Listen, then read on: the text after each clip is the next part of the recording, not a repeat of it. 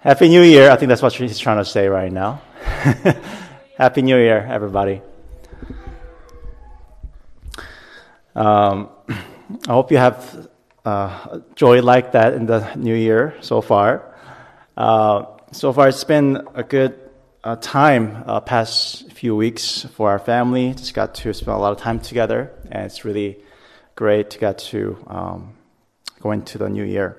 Uh, Not just as a family, but with, with all of us uh, as, a, as a church. Um, if you've been traveling, I just wanted to say that uh, it's really awesome to have you back uh, here uh, in our church and in town.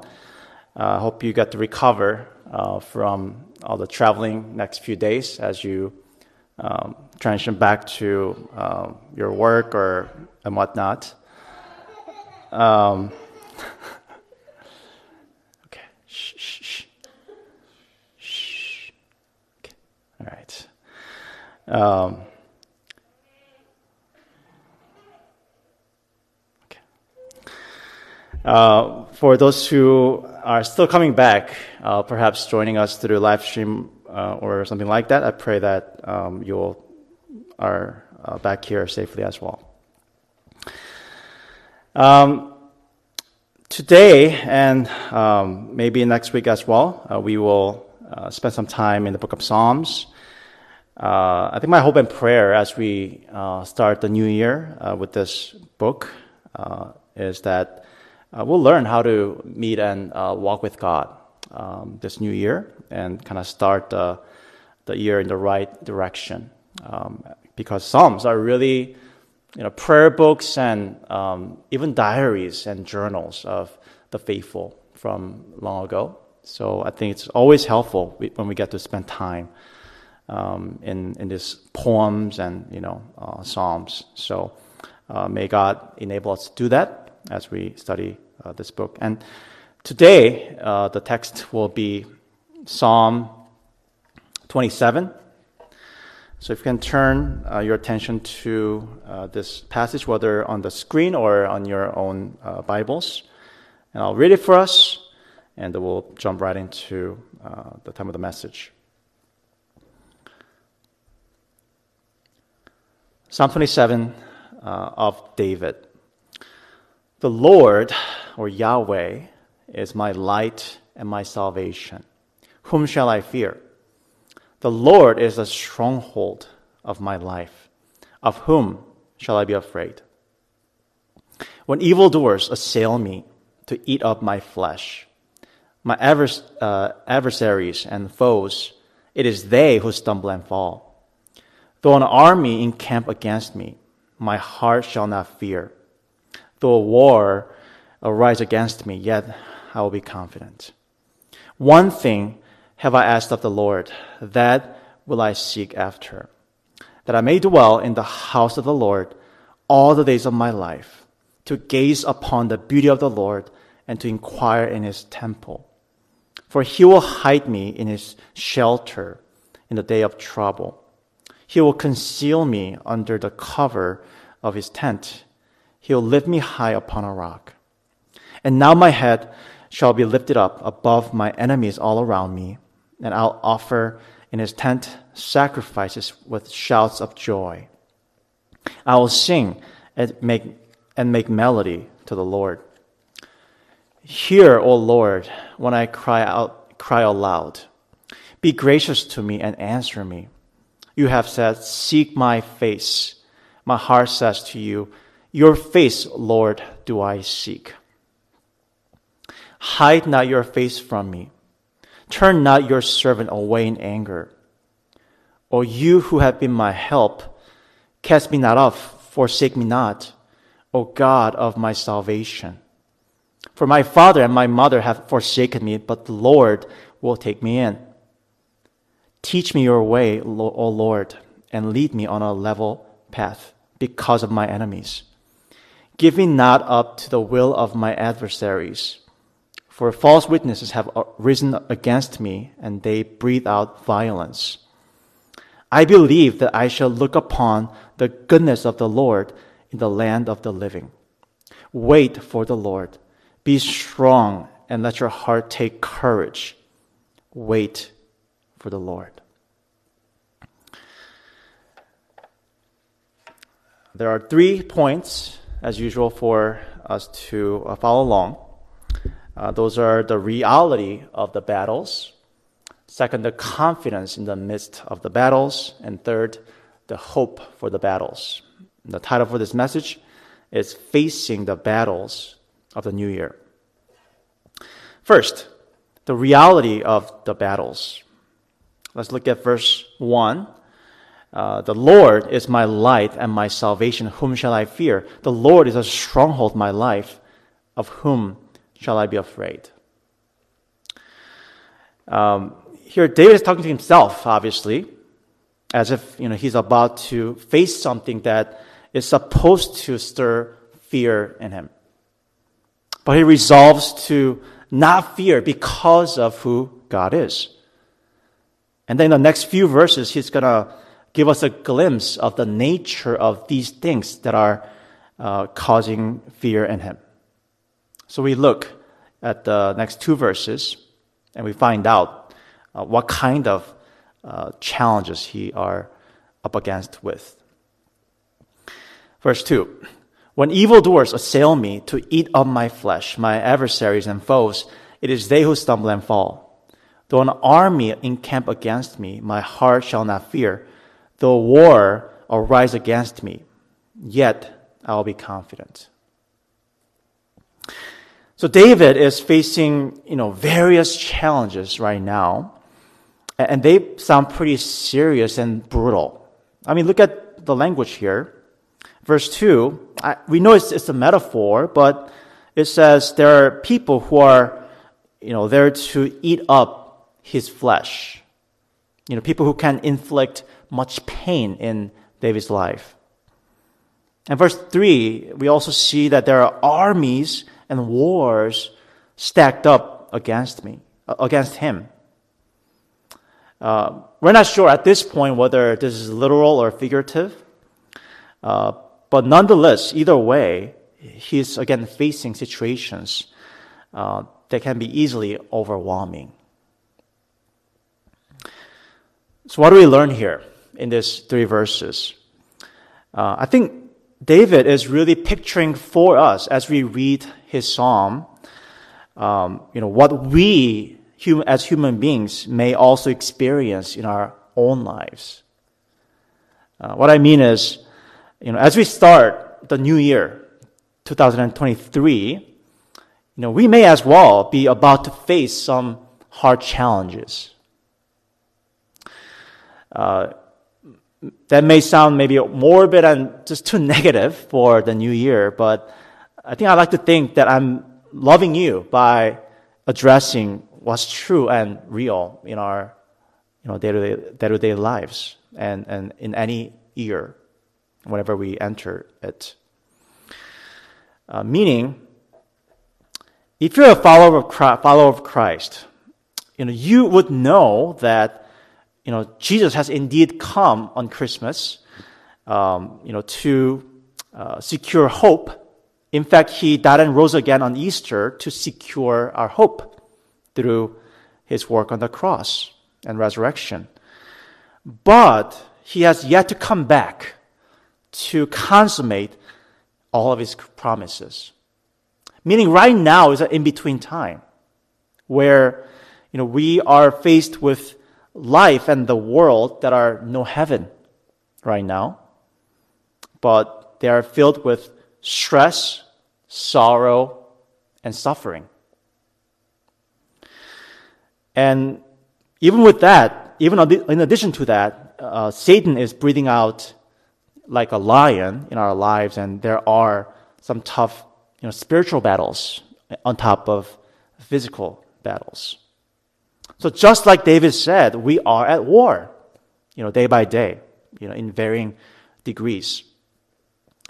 So as we study this, these two uh, few verses here in this psalm, um, we are to take, or, or rather start our new year uh, by acknowledging the, the reality, as opposed to perhaps being naive and, um, you know, being swept up when things happen out of nowhere and, you know, we are taken aback. Oh, no, my life is not supposed to be like this. But guess what? We are supposed to be facing challenges that David uh, describes in this uh, psalm. Life is hard. That's what it is. Um, let's try to play this clip, see if uh, it'll work out. If not, it's fine too. But I know Luke tried hard on this. Rainbows. It's a very mean and nasty place, and I don't care how tough you are, it will beat you to your knees and keep you there permanently if you let it. You, me, or nobody is going to hit as hard as life. But it ain't about how hard you hit. It's about how hard you can get hit and keep moving forward. How much you can take and keep moving forward. That's how winning is done. Now, if you know what you're worth, now go out and get what you're worth. But you got to be willing to take the hits and not pointing fingers saying you ain't where you want to be because of him or her or anybody. Cowards do that, and that ain't you. You're better than that. That's up there. The context of this movie, the scene is this. So it's from a movie called Rocky Balboa, and uh, that's Rocky, and uh, the other person is his son, Robert. And uh, before this scene, Robert is, you know, blaming his father for some of the challenges he's facing in his life. Um, and Rocky is now talking to his son uh, to really, you know, speak some sense into him. And uh, let me just read some of the words that um, we just heard. Uh, it says, uh, the world ain't all sunshine and rainbows. It is a very mean and nasty place. And I don't care how tough you are. Uh, it'll beat you to your knees and keep you there permanently if you let it. You, me, or nobody is going to hit as hard as life. But it ain't about how hard you hit. It's about how hard you can get hit and keep moving forward.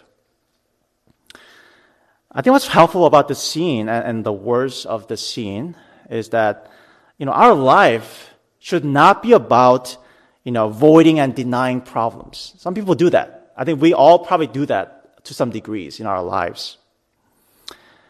And I do want to make a disclaimer that there is wisdom for sure uh, in, you know, not being nec- uh, reckless, um, but, you know, keep away from some unnecessary problems. We don't have to, you know, intentionally go into problems for sure. But we are living in a broken world where, uh, you know, evil and problems are, uh, you know, it's it's bound to happen. And in that reality, if our life is all about, you know, avoiding any hardship and rather blame other people when the problems come to us, then we will always live in fear, right? And we will always, uh, again, blame other people, and we won't progress much. So rather, in that reality of life, what we are to do, that we have to expect hits from life, like he says, and accept these hits fearlessly and keep moving forward.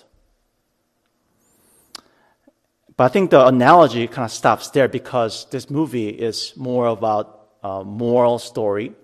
But I want to argue from the scripture that there's more to it. The question now that we have to ask is, you know, how do we stay then fearless in these moments of hits? You know, how do we stay confident, like David says? How can you do that when life, you know, goes out of spin? And that may happen even next hour in the new year. And David will share with us how in the rest of the psalm. So let's keep going. The second point, the confidence in the midst of the battles. Verse four, it says, one thing have I asked of the Lord, and that will I seek after, that I may dwell in the house of the Lord all the days of my life, to gaze upon the beauty of the Lord and to inquire in his temple. So what do we do when, again, life hits, battles rage, and when we tend to freak out and try to find any and every solution uh, out there? But David surprisingly says there's only one thing you have to focus on. Don't be so spread thin. But one, there's only one thing that you really need to put your focus on, and that is to personally enjoy God's goodness in His constant presence. So let's try to understand this, this verse together. Uh, the word dwell there can be translated sit. What that means is, you know, David is not talking to God in passing. It's like, oh, hello, God, and then move on. No, rather, he is here to stay. He is here to be fixed upon God in an unhindered, undistracted fashion. That's the attitude here. And the words there, the beauty of the Lord, uh, can be translated in other places as favor or pleasure. What that means is, uh, within the relationship between God and His people, there is favor from God, favor from God, and there is a pleasure and joy in response. So the beauty of the Lord, uh, therefore, means that it's the expression of God's, you know, perfect, glorious character, beauty, uh, especially uh, shown in His goodness and favor towards His covenant people. That would in turn make them joyful. Let me repeat that. The beauty means the expression of God's glorious, perfect character, especially exemplified in His goodness towards His specific covenant people, Christ followers, that would in turn make them joyful in response. It's a picture of sweet fellowship or intimate relationship between God and His people. And then lastly, the word inquire likely means to seek God's will in the specific situations of life. So in the midst of troubles, David is saying that he is to seek to be with God, to savor uh, his God's special love for him, and do what would please God in his life. And that's what would keep him confident in his life in, during the time of trouble. And we'll see why in a moment. Um, but in verses five and six, we see something more substantial. Uh, there we find out that uh, this beauty and goodness that David experiences about God is not just cerebral, it's real. So let's look at that. Verse five and six, it says, "For He will hide me in His shelter in the day of trouble. He will conceal me under the cover of His tent. He will lift me high upon a rock. And now my head will be lifted up above my enemies all around me. And I'll offer in His tent sacrifices with shouts of joy. I will sing and make melody to the Lord." Uh, meaning that God, he trusts that God will keep him safe, verse five. And further, verse six, God will make David victorious over his enemies to the point that he will respond in, you know, thanksgiving and praise because of God's goodness towards him. And what he's saying is, because God's goodness and faithfulness to David is so real, it's not just, again, conceptual that you sing about in your songs, oh, God is beautiful, but, but what about it? But it's real. It's a real thing that can happen in, in our lives too. And therefore, again, back to verse four, David is saying, because this is real, I will continue to pursue God in my trouble, because He will protect me for real. He will be faithful, therefore I will seek God's face all this my life, because it will indeed protect me. So therefore, the key, again, let's apply it, the key in staying confident in our own troubles and hits of life is our constant communion with God, through which we will grow convinced that God's goodness is real. He's not just saying things just cause. I'll protect you, but he will. So we continue to see God's goodness in our lives. Uh, before we move on here, uh, I would like to take a moment to explain um, something theological and yet very pro- uh, profound. So please follow with me. Um, at David's time, you know, we see that he went to temple, tabernacle, or house of God uh, to meet with God and commune with God. And that was true at the time, right? There was real tabernacle where people went to um, to meet with God. And the question for us living in twenty-first century is, how do we do that? How do we meet with God? How do we commune with God?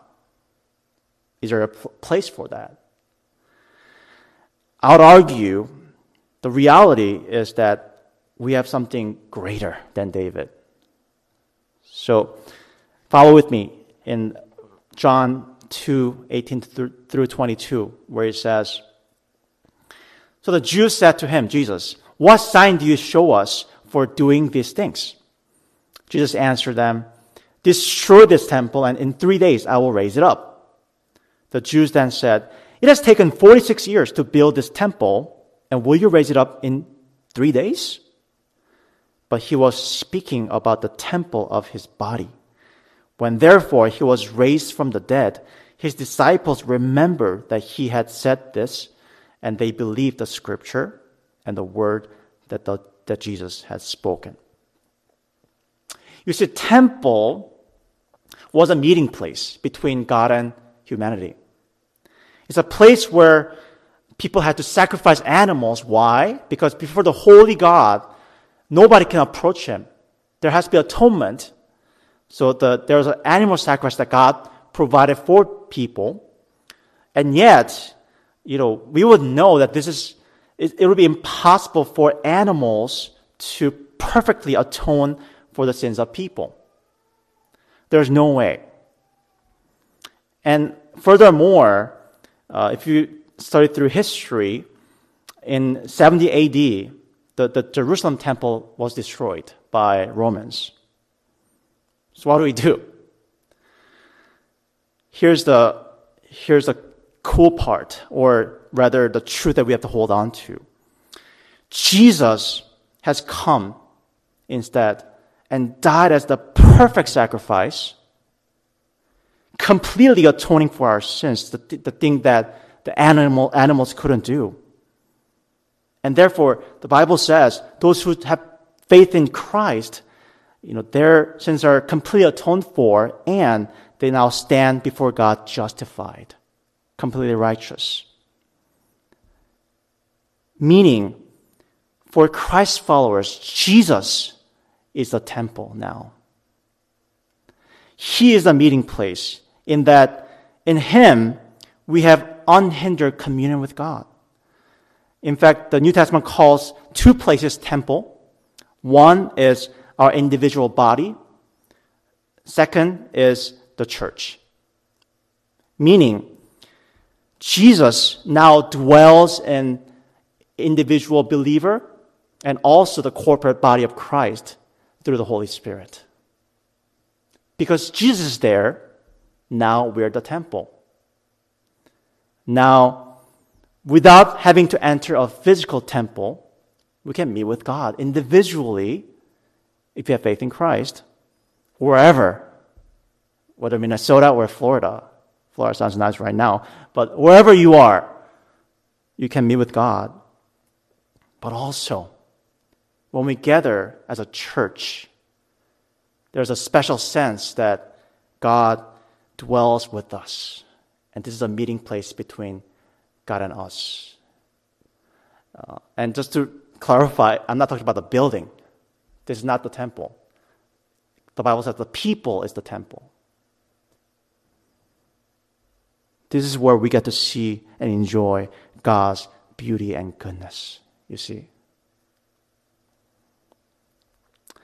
So God has provided us the perfect means to seek his beauty and goodness. That's what he, that's what I'm trying to say here.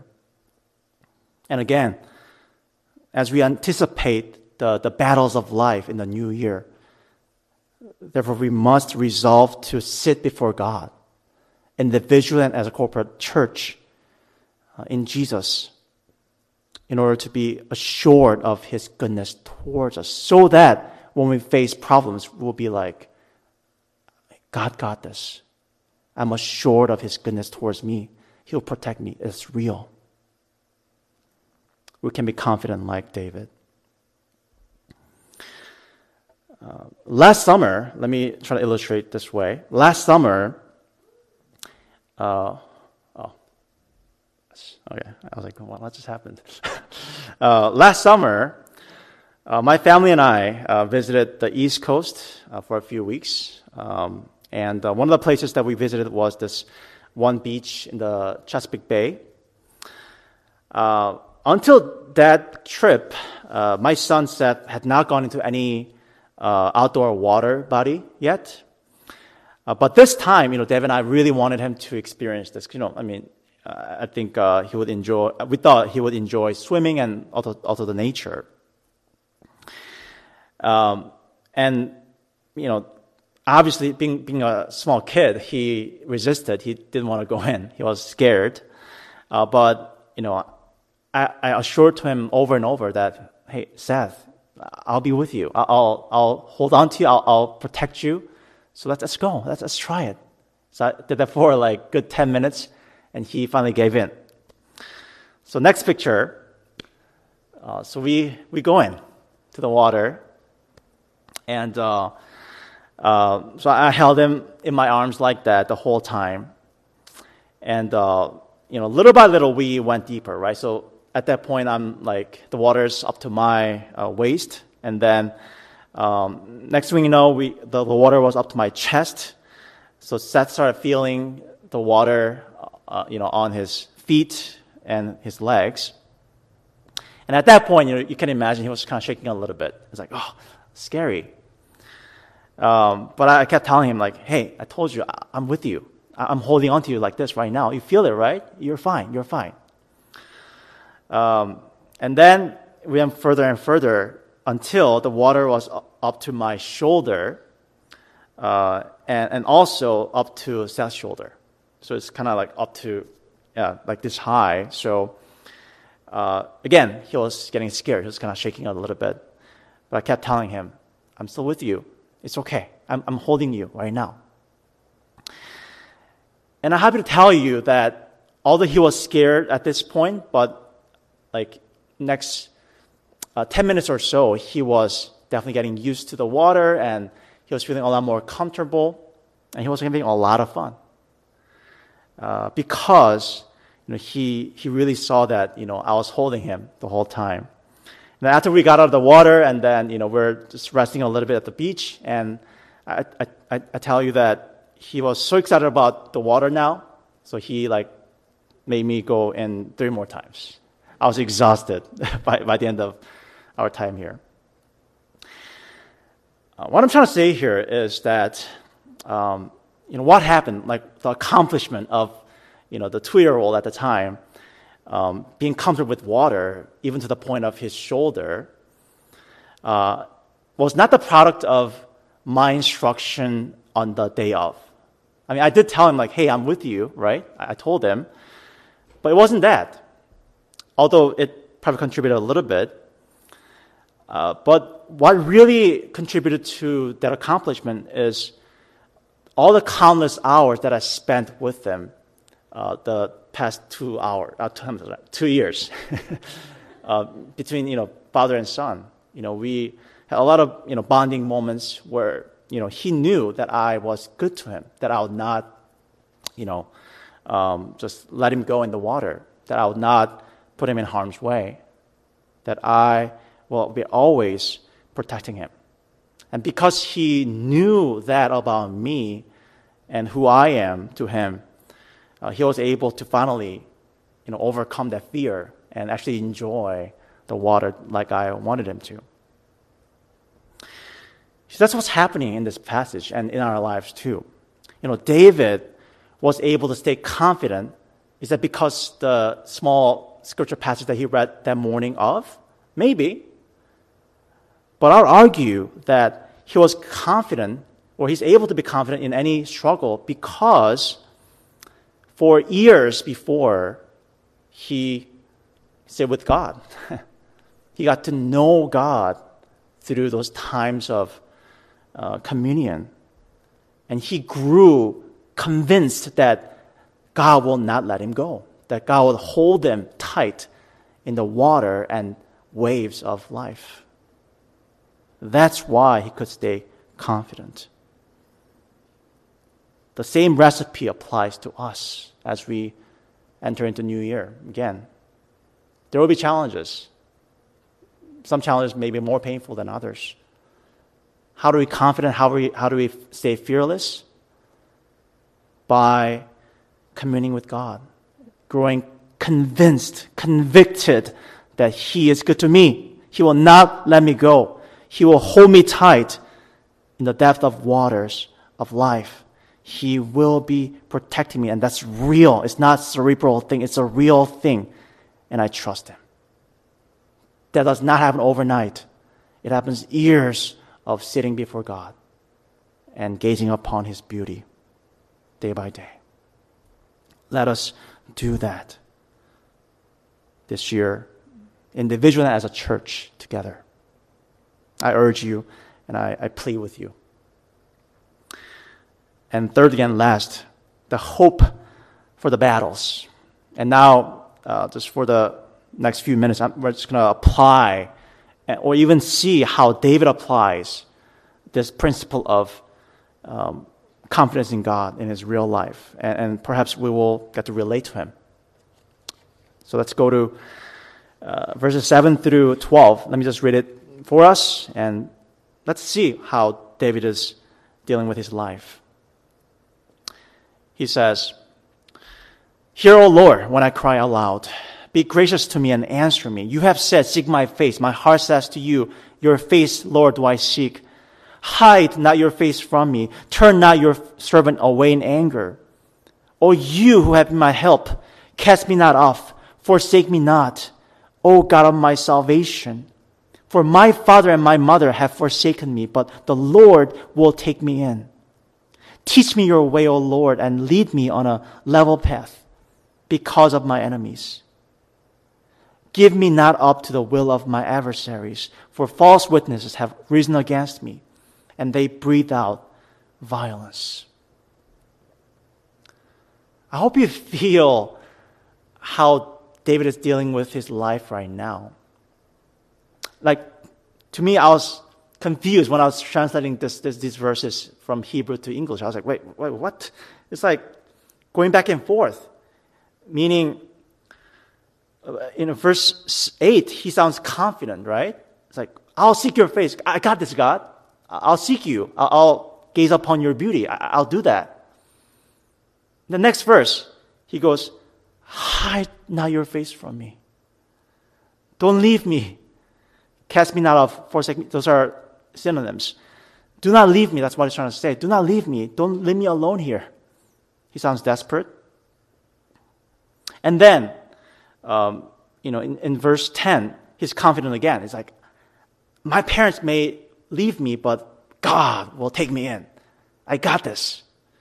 But then, verse twelve, God, don't leave me here. Don't cast me off to my enemies. What is happening here? What, what, what's going on? Why is it so going back and forth? I would argue that he's being very, very normal human being. Because we're like that. You know, in one minute, you know, we might be super confident, feeling like we can do anything for God. We got this. But next next minute, somebody might email us or text us, and we feel like the hope, all hope is gone. We're like that. And David is being very real, and we relate to him. But what we see then in, in these verses is that it is not David's faith that gets him through life. It's not his confidence that gets him through his challenges. It is God, by his grace, who sustains his people through their dwindling faith. Meaning, it is not our power, ultimately. It is God's power that will sustain us to the end in the hits of life. But even so, uh, last two verses, we see that there's an essence of faith that will not uh, be uh, you know, ignored. Meaning, after we come to our senses, after going back and forth between strength and weakness, um, the, the true believers have this essence of faith in their hearts, and this is what it is. Verses thirteen and fourteen, it says, "I believe that I shall look upon the goodness of the Lord in the land of living. Wait for the Lord, be strong, and let your heart take courage. Wait for the Lord." Meaning, again, after, you know, going back and forth between, oh man, I, I'm I'm doing great, but oh no, I'm I'm not doing great. But the bottom of your heart, as a believer, will say in the end, by God's grace, I do believe that God will protect me, and I will look upon God's goodness towards me, and I will live. I believe that. Either in this life or even in the next, I will live. I'll be victorious. And therefore, in the meantime, soul, or to one another in church, be strong. Take courage. Do not lose heart. Wait for the Lord's ultimate deliverance. Keep fighting the Lord's battle. Keep fighting. That is human life. That is the, the life of Christ followers. With that baseline of faith, we go through ups and downs, but God sustains us through it all. Um, I'll end with uh, you know, going back to the story that I shared with you about uh, me and Seth at the Chesapeake Bay. Uh, so he's not here right now, right? Okay, so I can... Talk about, oh, he's here, okay. All right. Don't tell him, okay? Um, so he was great. You know, he was like being brave and, you know, he was like having fun in the water. But his faith in me fluctuated. How could he? There are times when he was like freaking out. I was like, hey, Seth, I'm holding you. I was like, nah, nah, nah, nah, get me out, get me out. So there are times like that. But do you think that when I saw the lack of faith that he had in me, that I would have just dropped him? It's like, come on, man. I, I, I'm just like showing you how, how powerful I am, but you're not trusting in me? What is, what is this? No. I would never do that, right? I mean, it's Chesapeake Bay. It's, I don't want him to, you know, suffer in any way. I held on to him all throughout. You know, without any mistake, I held him, held on to me. Uh, he, I held on to him, like with my life. I, I was so focused on him all throughout because I did not want to lose him. It doesn't matter how much faith he had in me. It doesn't matter how he was pleasing me with uh, his confidence in me. What mattered was that he was my son. It was my job to protect him. And go back to verse uh, ten. Uh, there, he's comparing his parents and the Lord. I think what he's trying to say, I don't think he's trying to say that his parents actually abandoned him.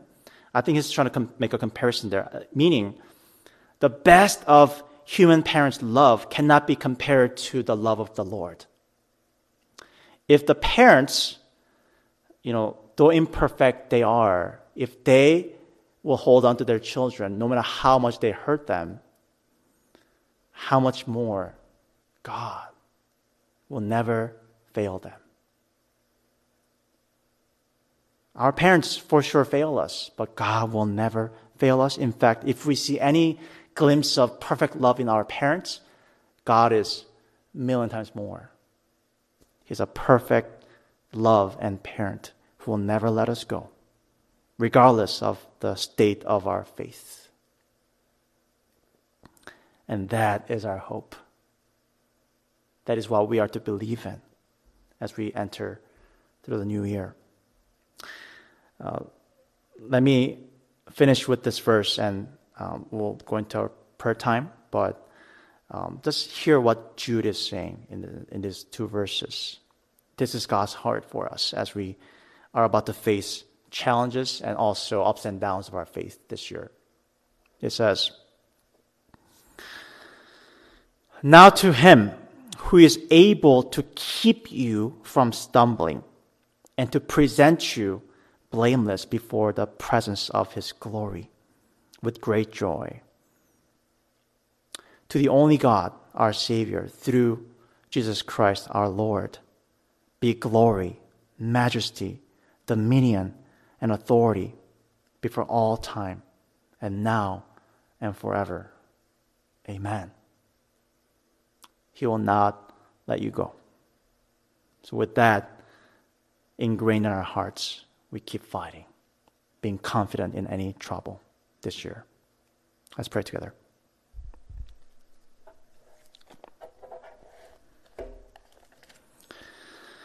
Uh, spend some time together. Um, uh, I think, honestly, I didn't uh, intend to um, perhaps start the new year um, w- with that first point. You know, um, when I uh, felt convicted about this passage um, to preach today, uh, it was my intention to uh, start by saying, hey, you know, we got to know that there are challenges in our, life, in our lives. You know, it's not all sunshine and, sunshine and roses and rainbows. Um, but I think the more I studied this passage, I, I realized that's, I believe, what the, the word is saying. Um, and I think it's true that uh, many of us, me included, Uh, can tend to try to avoid or even deny the the hardships of life. In fact, we're just so consumed with uh, avoiding, uh, you know, problems at all cost. You know, we gotta be perfect. We gotta plan well, and we gotta make sure that we don't get into any trouble. Everything has to work out according to our plan. Again, there's wisdom in that. Um, we, we have to plan. Uh, but in this broken world, uh, we are bound to face many challenges, and this new year is not an exception. I mean, gosh, like past few years have been just so challenging, right, with the pandemic and everything. But hey, life still goes on, and it's another year, and there will still be different challenges.